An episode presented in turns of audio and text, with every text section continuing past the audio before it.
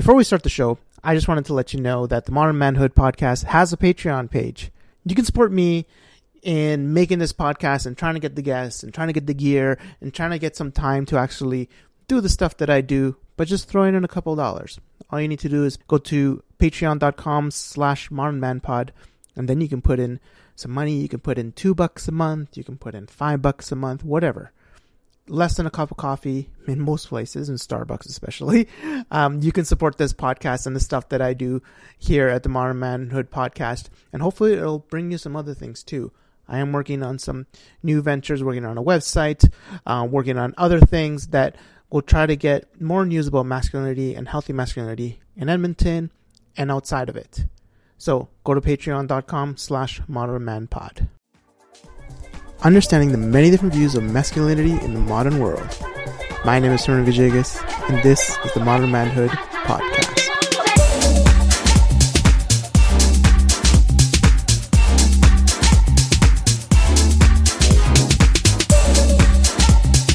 Hello and welcome to the Modern Manhood Podcast. I am your host, Herman Villegas. I'm recording this on June 27th, which in Canada is National Multiculturalism Day. Happy National Multiculturalism Day, which is kind of appropriate for this episode. It's the second part of my chat with Elliott Tanti and Michael Vecchio from the High Level Showdown. Now, if you remember, on the first part of the episode, which by the way you can find by going to modernmanhood.org or just clicking back one episode on your favorite podcast app.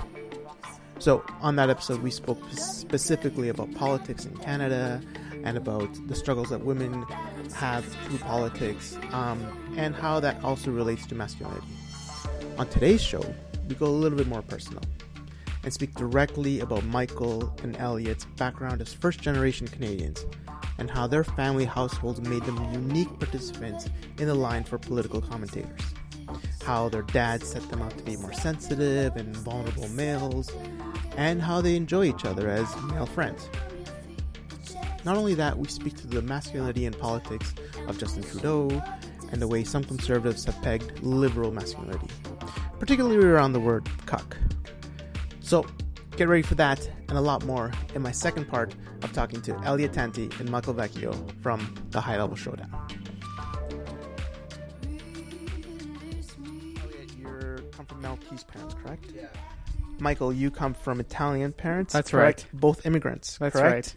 Um, Michael, I should I should I should note Michael is more of an immigrant than I. Both his parents are, are, are from overseas. Only I'm just half. My father is from Malta, but my mom is uh, third generation Canadian. Awesome. Yeah, yeah. Actually, my whole family is are immigrants. immigrants. So, yeah. And you were born in Canada. I was born in Canada. Yeah. yeah. Awesome. Uh, so um, my well, so both my parents, of course, were born in Italy, and my uncles and aunts and my grandparents.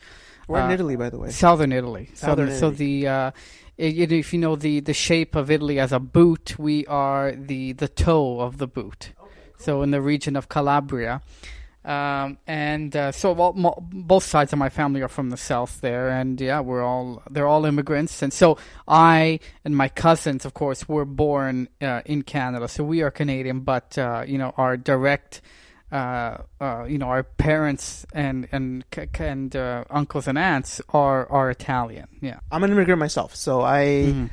I was born in Chile. I came here um, in '88. Um, so I wanna. I'm very curious as to know, like, if if your experience was very close to my experiences um, as an immigrant. Um, and this is interesting because I just had a conversation with somebody about this. Um, how do you feel life as, as a first generation Canadian um, might be different for somebody who has been here for a long time, especially as a man?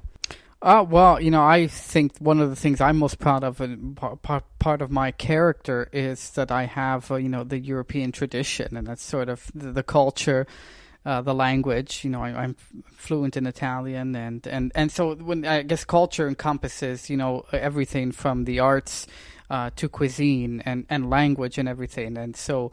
Uh, you know, I always was brought up multiculturally. I mean, yes, it was Italian, but you know, I, I guess I, I'm glad to have had the mix of, you know, the Canadian life that I've had, and you know, and I consider myself Canadian. You know, if I wouldn't say, I mean, I'm a Canadian of Italian descent, but I, you know, if somebody asks me, I am a Canadian. I identify as Canada and its values and as this country, but uh, certainly was enriched by my cultural upbringing. And uh, you know, as a male, um, there's actually more males in my family than females. Oh, yeah. Uh, so How was life in that family then? well, quite interesting. Actually, Yeah. in, in, in, to further add to that, I'm one of the youngest. Uh, most of my cousins are are older than me uh, by quite a few years. So actually, some of my cousins have children of their own now. Uh, so you know, second cousins and on. So I, I was the youngest, but uh, yeah, the I, the male experience, I guess, um, in a European household. How do I describe it? Well, it was. So oh, I heard I was listening to the Seen and Heard podcast, Yeah. and, and maybe both of you guys can Yeah. answer this. And uh, you know, they ask you a question of like how you how can you guys, um, you know, debate each other and then then be friends at the end. And um, and you basically men- mentioned how uh, you you both come from a combative household, um, which is different from Canadian values. From and I I experienced this myself too. Like yeah, it's it's you know you come from a place and you're like start yelling at each other for some reason. And all of a sudden at the end you're like, are you, were you guys mad? Did you guys are you going to be okay? I'm like, no, this is something we do all the time. Yeah. Different, definitely different from uh, a North American experience where people are very very shy, very very like don't want to talk about this. So how what what's that what's that like? Tell me a little bit more about that. Well, you know, in, in terms of my experience, like even to the- you know, right to this day, I mean, I still have I have arguments with my dad all the time, and uh, it's at times it does sound very heated, just like the show. Uh, but uh, you know, there's nothing really, there's no bad blood between my dad and I, or any of my other relatives. Uh, so yeah, I, I guess I mean, it, it, to me, it was something that I grew up with. It wasn't, you know, it was. I never had a thought that oh, that you know, we're, we're arguing against each other and this is bad. It's just it's the way we we spoke to each other and it's the way we conducted ourselves and but always respectfully. You know that uh, we have different views and we're getting them out there. I mean, I guess the best story about this, and I'm stealing it from you know my family's history boxes. Um, the first time my dad brought my mom home, my dad being Maltese, uh, my mom being third generation Icelander, um, home, she removed herself from the family dinner at one point, and my dad found her and and like found her crying, and or maybe it was after the the, the, the dinner. And my dad said, "Why are you crying?" She said, "Well, why is everyone so mad at each other all the time, right?" and we laughing about it now because you know, some twenty plus years later, my mom is goes with the best of them, with the aunties and the uncles in the in, in the Maltese household. But you know, that first experience for a lot of people can be very overwhelming, and it and it's and it's funny because I think you know, as Michael said, there's no hard feelings about it. It's just that like we, it's just a very passionate conversation, and it's how it's you know if you're not fully emotionally invested it's almost it, i don't know i get this a lot and michael michael you feel this too. If someone feels emotionally divested from the conversation then you feel like they don't care. And it's really like you know for you to give that to me is something uh, it shows that you care about this conversation. You care about where i'm coming from. You care about me in a lot of ways too. And i think that that i'm sure you can speak to this as well is is a very meaningful means of dialogue. But Canadian people do not get it because we're so normal, like Canadians that um, are so adverse to conflict in a lot of ways. Talk about this in like communications too. It's one of the few worst things you can do if you're uh, trying to communicate to Canadians is get combative because they, don't they don't they don't take on the uh, They'll shy away a bit. Yeah they'll like, shy away or they don't take on the message. They're more they're more personally affected by the fact that there's conflict than there is what was being said in that. Yeah, I, I totally um, I hear you on that. Um, and also, I guess my question is too um, when you talk about um, emotions and like because it is a very emotionally um, invested environment when you especially when you're around the household um, with your when you both talked about your fathers. Um, was there a point where you were able to talk about um, your emotions in a very open manner You mean with my family or just in general? with your family or in, even in general? Um,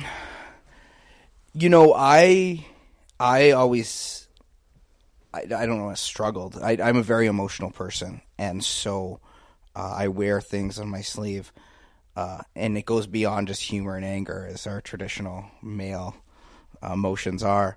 Um, but what was great was.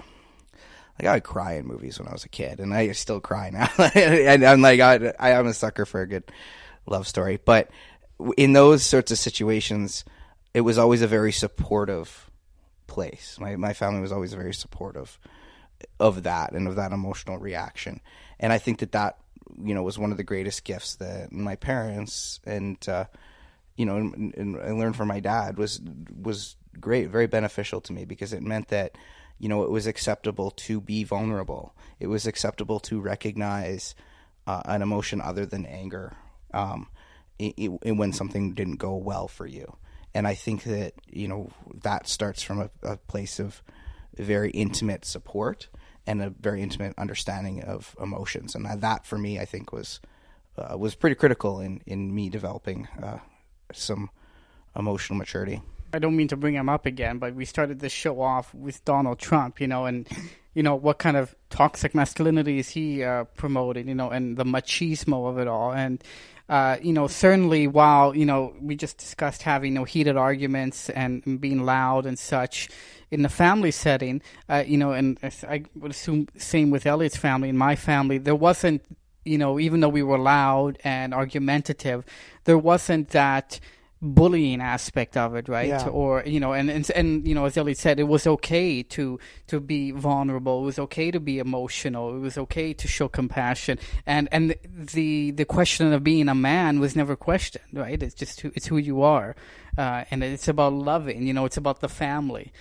Do you think? Do you guys think that you um you model that after your fathers, or there was there specifically a male mentor that you ever had in your life that you something you modeled from?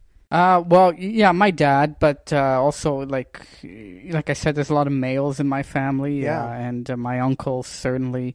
Um, you know, I'm I'm pretty close to, to most of my uncles. One in particular, I'm I'm closer to than others. Uh, you know, we share the common bond of music. He's a composer and such and uh, you know just from an early age we bonded over you know and it was a, a love of, of something that we both shared right? That love of music that love of you know the the the compositional aspect that sort of thing. And, and my dad uh, you know really fostered a love of, of discussion and and literature and and questioning.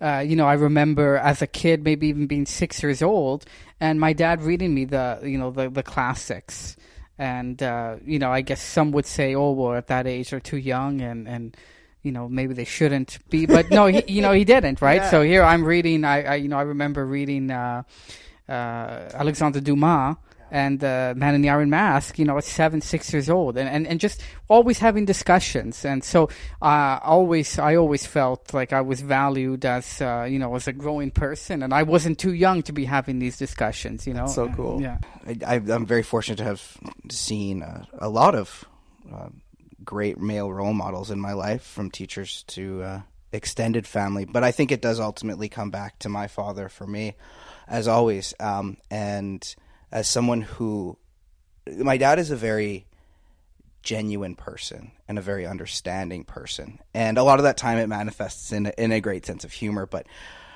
you know, I think what I've learned most about myself and my own manhood and my own masculinities have come from watching him and watching him interact with people, but specifically other males. Uh, my dad was never that macho man and never, never, you know, that dominating figure from a from a physical perspective. But he had such capacity to listen to people and such capacity, emotional capacity to, to and still does has such emotional capacity and understand when people something's wrong with a good friend of his. Uh, and he has such a he's such a great communicator. He has a capacity to to speak to people about their deepest and, and worst situations and maintain those secrets in such a trustful way that you know it's something that among other things I've really tried to emulate from him in my own manhood and as I've grown into a young man and, and a young adult in those sorts of situations. I love these stories about fatherhood. I, I, they're they're one of the things where I'm like, I love my dad too, and uh, and I love hearing when people are are connected to their fathers or somebody that they that they admire in their life and what they take from what they take from them. Um, do you guys think that this gets modeled in your friendship or in friendships with other guys? Oh yeah. I mean, Michael comes for dinner like once a month to Nice. my family, and, and he fits in, no problem, right? Like it's no problem.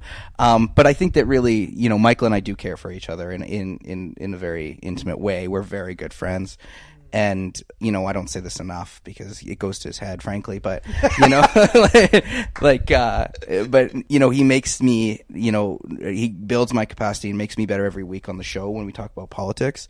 Um, but he makes me a better man just because I get to spend time with him every week, and that's really important. And I think that uh, being able to say that about um, another man is something that you know there's a comfort there, and uh, that's built out of Michael himself. So. That's awesome.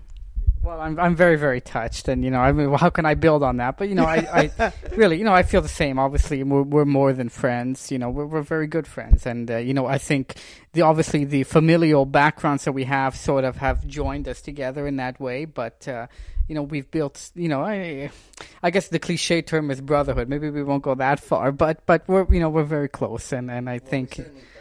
Yeah, that's You right. guys fight like brothers, yeah. yeah. yeah, yeah, and and you know having the big uh, the big family, uh, you know, has helped us, uh, you know, to you know to you know I guess interact with a wide range of people, and and so that's you know if I if I've gained anything from from uh, my familial background is that I've I've just encountered so many different varieties of people of all ages, and uh, so that that's allowed me to be comfortable speaking to people and, and be comfortable in learning new things. And and uh, always looking, you know, always looking to learn something new. That's awesome. That's so cool. That's so cool that you guys are like this. This is uh, amazing. Um, considering on, on your point there, do you guys feel that you guys are introverts or extroverts? Uh, I think I'm both. Yeah. Quite frankly, um, you know, generally I've been told, and you know, and I agree that I can be reserved uh, a lot of the times. Uh, uh, you know, and I can be extroverted when I have to be. You know, I'm not a party animal, you know, uh, like Elliott is. um, but you know, if I have to be rowdy, I guess I'll get rowdy. You know, generally I would characterize myself as a more sedate, reserved person. But uh, you know, as as is evidenced on the show, when something that we feel passionate about, or I feel passionate about, you know, we I, I you know we get riled up and uh, and have our, our voices heard. Uh, you know, and I so I It's great when you guys get riled up. Actually, I think it's like it's super cool when Yeah. some I when I hear that passion come from you guys. Yeah, Yeah. So you know, in my case, I mean, I would say I I am more, uh, you know, introverted, but at the same time, you know, I'm very I very comfortable socially, certainly, you know, and uh, politics has helped with that. You know, Elliott and I have both worked on campaigns. You know, and so if you're really introverted, you wouldn't feel comfortable knocking on people's doors and campaigning or canvassing by phone and having the phone, you know, slammed on you and you know calling you a hack or whatever that is. Right. So, you know, you have to have tough skin that way too. So, uh, politics, you know, has helped me become more extroverted. You know, I've been involved in certain clubs this uh, on campus, and uh, and even this show, you know, helps me be more extroverted. So I would say I'm I'm a mix of both, and uh, so I'm glad that politics and the show and other endeavors can help me be get out of my shell more. Yeah, I, I don't think it's a dichotomy. I think it's you're a mix of both. And some days I feel more like an introvert, and some days more like an extrovert. Um, you know, I think generally speaking, I, I do like to be out there and, and, and center of attention and in front of people and talking to people, and I enjoy uh, I enjoy parties quite a bit, as Michael says. so he wasn't wrong. Um, I'll note that Michael is usually at the party too, having just as good a time. So there you go. Uh, but you know, ultimately, like I think, I think you know, it's an important question, and it's and it's something that that I think about often.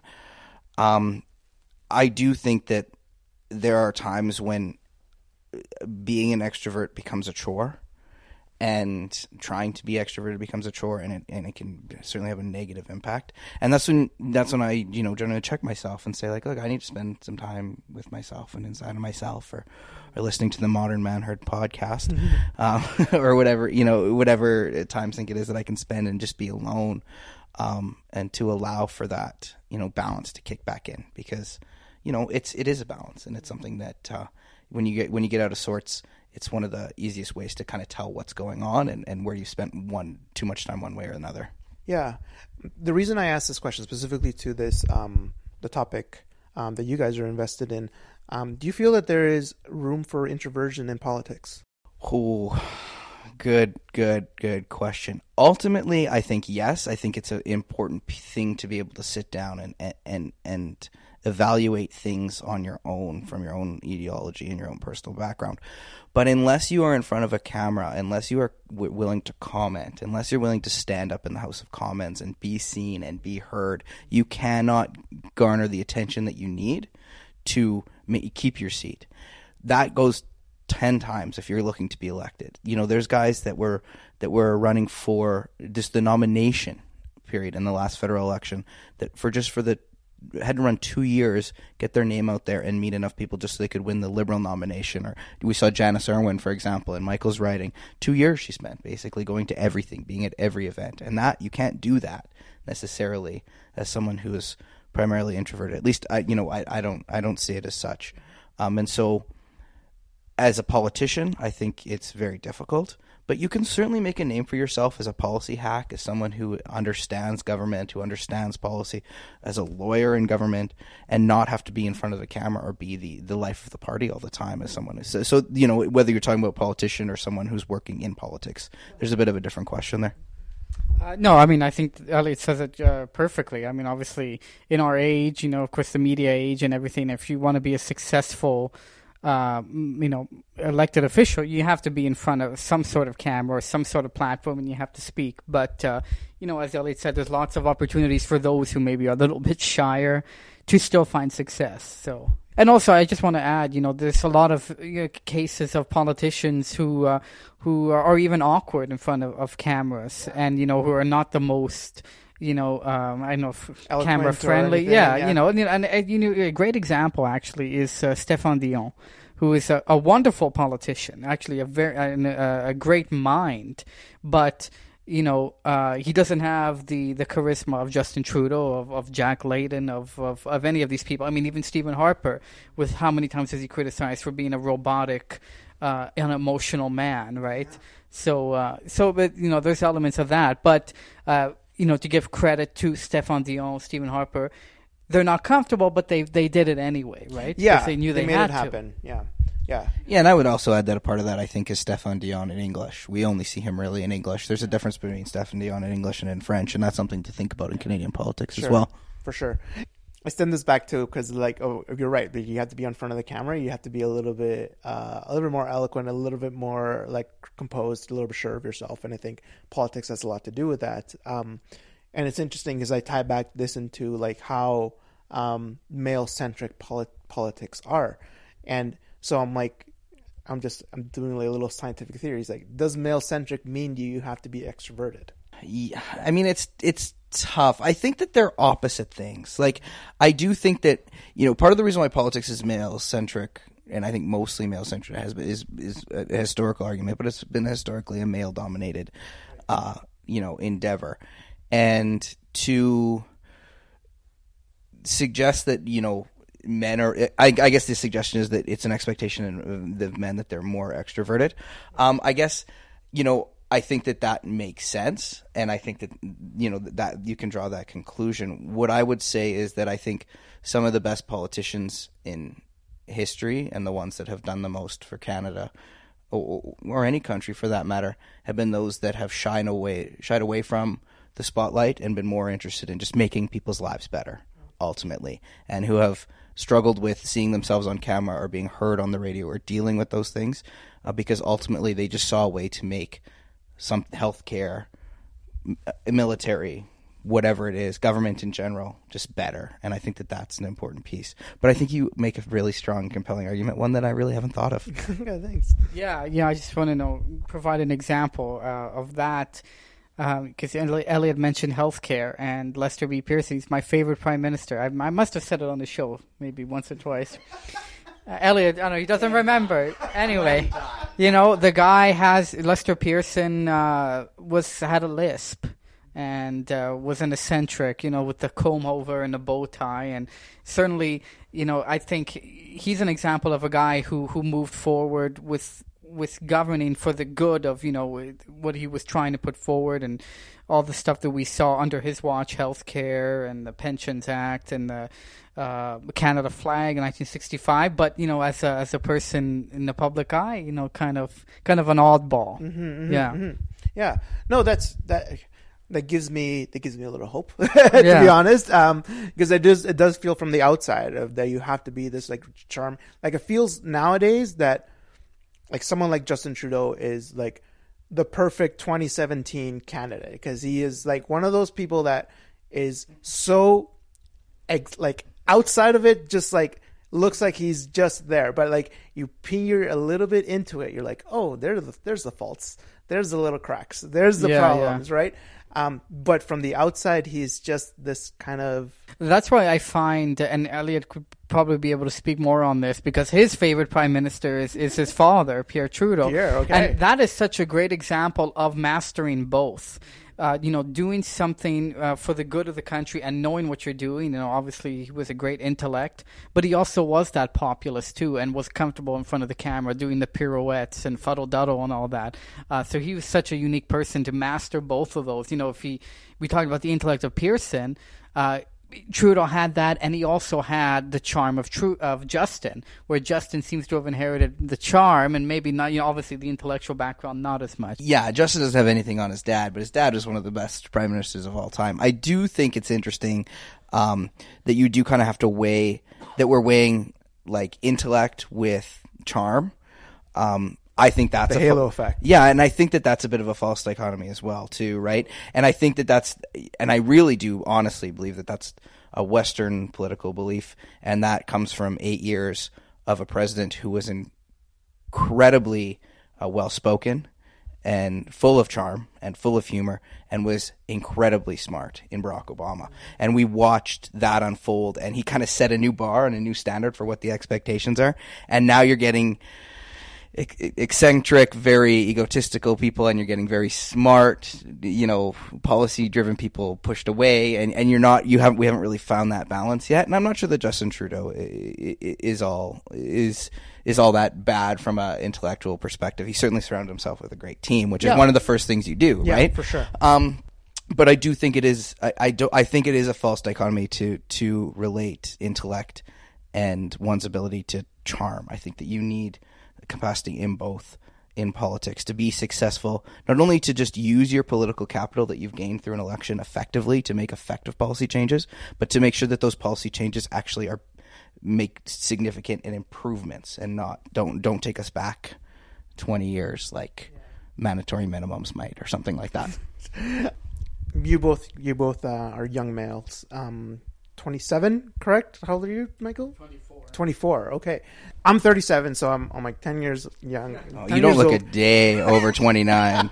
appreciate that thank you um as young males do you feel that there is um a shift towards less of this um stereotypical manhood um, do you see in like your fellow classmates or your fellow people that you're like no there's now less of an expectation of being this provider of looking a certain way or being a certain way do you think that there's a change here Absolutely, but I think that's a feature of who I spend my time with. Um, and I think that that is an important feature to this as well. Yes, I do think that expectations around being a provider or only having two emotions or, um, you know, any of the other toxic masculinities that come around, so being sexually driven, you know, are, are, are, are starting to dissipate uh, in very, in very good ways. But I do think there's been a bit of a backlash to that as well. We see it a lot in politics, not only with the election of Donald Trump, but I, I know one of your favorite questions is asked, like, have you ever been, has anyone ever challenged your masculinities? Um, and, you know, I played sports and went to high school, so of course. But what I've noticed now talking about politics, and, you know, our, our, our podcast is on the internet. When I tweet, I talk about politics one of the things I've seen is this development of like uh, an attack of one's manhood based on their liberal beliefs or the, or their left leaning beliefs, and I think that's that's something that's you know, you know everyone's I, I've been called a cuck very publicly and very privately, uh, you know, in direct messages too, and uh, you know randomly by random trolls and people who are you know have no problem showing their face and using terminology like that. And I guess if your listeners don't know, it's a reference to being a cuckold or Yeah, it's uh, a um, sexual fetish of a of a what is it like? You you watching someone else like sleep with your wife or something. Exactly, Like that. and it was it turned it, it got turned into a conservative uh, when people down south were were never Trumpers were talking about how they didn't want to um, support Trump uh, as conservatives, and you know this alt right faction of people would come forward, and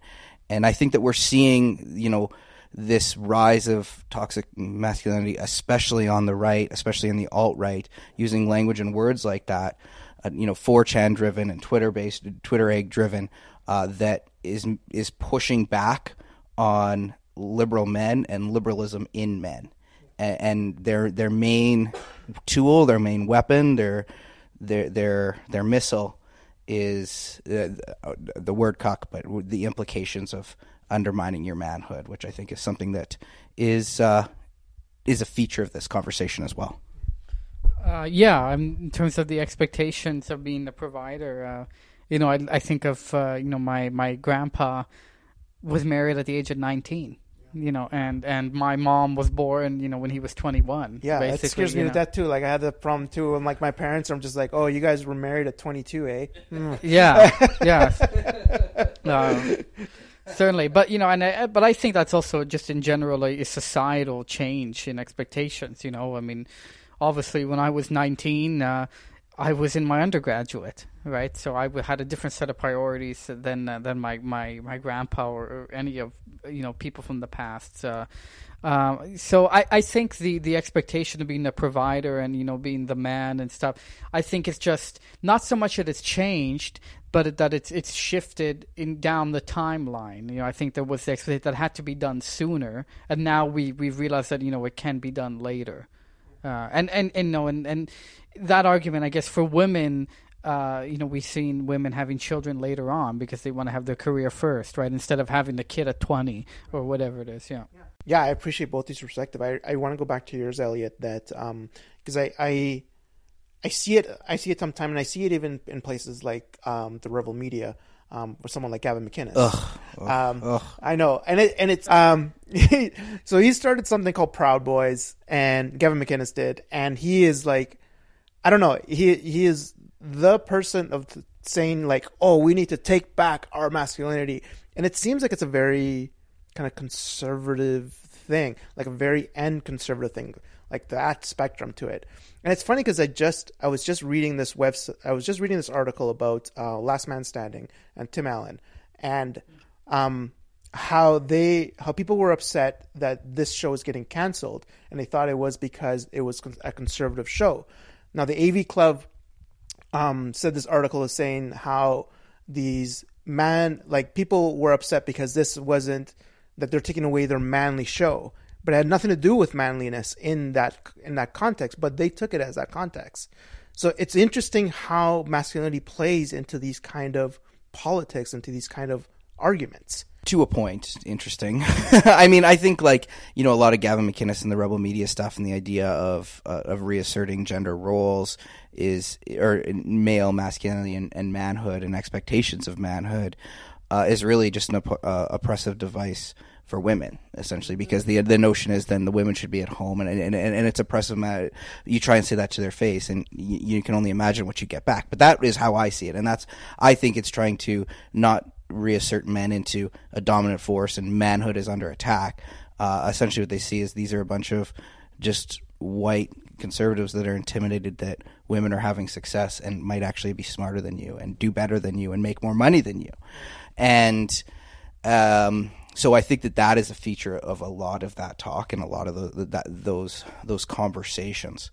I think beyond that, though, what's what's troubling is that you know places like Rebel Media and commentators like Gavin McInnes have made money and do well because they're, they're the shock value associated with them, and what what they're doing is they're actually making you know men and, and conservatives giggle with what they're saying as inappropriate.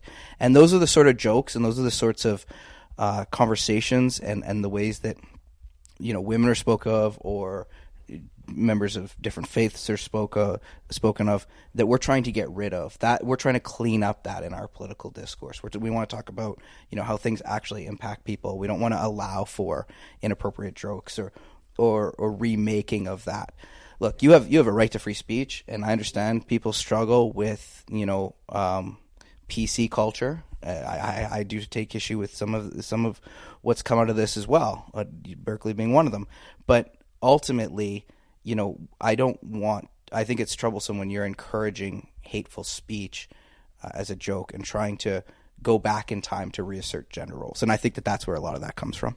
You know, I I, I end all the interviews that I have with what the one final question that I always give to you guys. Um, what is something? Was there a piece of advice that you took in um, as a man that you really take hold and of importance, or something that you wanted to give out to other to other guys? Uh, well, I guess for me it would be that you know don't feel that you have to fit a specific mold. You know, I mean, the stereotypes of what does it mean to be a man, what does it mean to be a woman. You know, and you have to. If you don't do these things, then you're not manly. You're not wuss. You're, you're a wuss. You know, you're being. Uh, uh, you know, a girl, girly girl, and uh, you know. So for me, I mean, I, I mean, I could share the experience you know, if, you know, growing up physically. Of course, you know, I I was always one of the smallest kids, and you know, I'm still really a small man. Um, so you know, I could never, you know, be that sort of male. I could never be the athletic big type or the macho guy. So I had to rely on, you know, I guess my mind and. Uh, and uh, my other talents, my music and my love of art and that sort of thing. So I mean, I I uh, I put myself forward using uh, my intellect, and so I'd say my advice to men is, you know, don't feel that, uh, you know, you have to be pigeonholed into uh, some sort of bigger societal expectation. Of course, there is pressure to be, you know, some sort of person. I mean, I've been lucky. I, I had the support of my family and and good friends, and that uh, I was able to be who I was and not feel that I was any less of a man uh, for not feeling some sort of expectation. So, um, and I mean, I guess it's a cliche: be yourself. Uh, but uh, you know that there is there is avenues for you to showcase your who you are and make yourself a unique person, and not be. You don't want to be that generic man. I think. Or maybe some do. You know, I, I certainly didn't want to, and and uh, so I, I yeah, that's my advice. Anything but generic, Michael. um, so I, I'm going to share a piece of advice that was given to me uh, about a year and a half ago. I, I, I have a very good friend of mine who uh, lost his his mother quite suddenly. Very macho man. You know, we were very close, but never really emotionally invested with each other. And we'd see each other every time we go for beer, drinks, blah blah blah. Called me in shock, in tears actually, and uh, it was an awful experience, and you know, going through the service and things like that. And I, I have an old drama teacher. His name is Greg Dollar Coleman, and uh, you know, a man who himself has raised three uh, unbelievable boys, one of which uh, I call a very close friend. And I told him this story, and he he empathized with me in this situation and with this friend, and said, but ultimately his message was like, you know, wasn't it awful that it took someone dying for you and this person to share that emotional connection? And it shook back. And he said, and I said, yeah. And he said, you know what I did about a year, two years ago is, you never know what's going to happen. Someone can die suddenly. You, you, you, can lose someone very quickly. Is I got all the men that I knew, my my sons, my dad, uh, you know, their grandparents, uh, and grandfathers, you know, my good friends, and I got them all in a room, and we opened up three beautiful, nice, expensive bottles of wine, and you know, two six packs of very expensive beer, and we just talked about our emotions and talked about how much, and I went through and we talked about how much everyone meant to each other and how much they cared about each other. And my suggestion isn't that you get all your buddies sit down and have a nice wine and beer and, and, and, and do that exact such thing.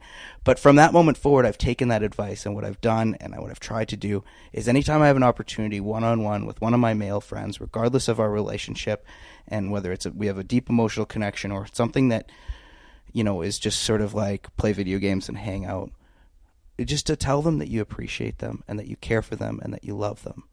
And through those conversations, I've had – amazing conversations about men's mental health and, and, and, and stigmas associated with, you know, being masculinities and toxic masculinities. And I think just, just find the people that you care about and that you see often that are, that are your male counterparts, male identifying counterparts. I'll add that. And, and tell them that you care for them and how much you appreciate their friendship because, um, it's a, both a gratifying experience for you, and you have no idea what it'll do for your friendship. It's absolutely wonderful. Absolutely, Elliott. That's a an important message, and it's and it's a touching story. And it, and I also appreciate your your piece of advice, Michael. Um, you know, like whoever, what kind of man man you want to be, you're comfortable in your own masculinity and whatever it is, and to be able to talk to, to people in general and just have that conversation before something tragic happens. And I think those are two amazing pieces of advice. Um, thank you so much, guys. I really appreciate. It. Oh, thank you so much. Where Thank can, you, thank you very much. where can we find the High Level Diner? Uh, I mean, High High Level Diner. Well, oh my god! awesome. Hold on. It- Let me back again. know, Let me back again. I knew. You know what's funny? I knew I was gonna do this, and I was like, anyways. Where can we find the High Level Showdown? Right. Uh, okay. So we are on, of course, we're on Facebook, High Level Showdown. You can find us there on Twitter at High Level Show. And as we often say at the end of each uh, episode, our individual Twitters, uh, Elliott is at Tanti90. T-A-N-T-I. Nine zero, yeah. T A N and T I I'm- ninety. Yeah, and I'm at Michael Vecchio two. Michael Vecchio two. Please find them on Twitter. Um, you'll get some awesome information. You also get some awesome calling out of people too. Yeah, yeah. and maybe you'll get some some Oilers feed from Elliott. Absolutely. always, always, always tweeting about those Oilers. Please check them out. Um, they're on, they're on G Radio as well, Toon Gorilla Radio. Um, and you can also find them on iTunes. Uh, Michael Elliott, thank you so much. I really appreciate Thanks so much. it. This is so much fun. Yeah, thank you very much. Multiculturalism means a lot to me. One of the main reasons as to why I consider Canada home, and why I can also reach back to my roots in Chile. It's confusing sometimes in regards to my identity, but like I said in my Twitter, I would rather live in my confusion than live with assimilation. It also means that I believe we as people must embrace the cultures of others as part of our own Canadian identity. It's interesting to me that I can find people like Elliott and Michael who are from different countries and who care so deeply about Canada. So much so that they get into general arguments every week about the land they love. Yet we can still say that they are Maltese and Italian and be proud about that too. By the way, I have to recommend Meredith Bratlin's podcast, Migration Patterns, on which I was a guest talking about specifically this topic my conflict of identity and a celebration of multiculturalism. You can find Michael and Elliott on Twitter at High Level Showdown, and I will put their personal accounts in the show notes again, uh, which you can find at modernmanhood.org. Also, again, check out the Patreon page at patreon.com slash modernmanpod, and you can find a Modern Manhood podcast in iTunes, Stitcher, or anywhere you find awesome podcasts. If you want to be a guest on the show, send me a line at modernmanpod on Twitter, on Instagram, or you can find me on Facebook, send me a line there, or you can send me an email, modernmanhoodpodcast at gmail.com. Have a great week, everyone. Be safe on Canada Day, and we'll see you next time on the Modern Manhood podcast.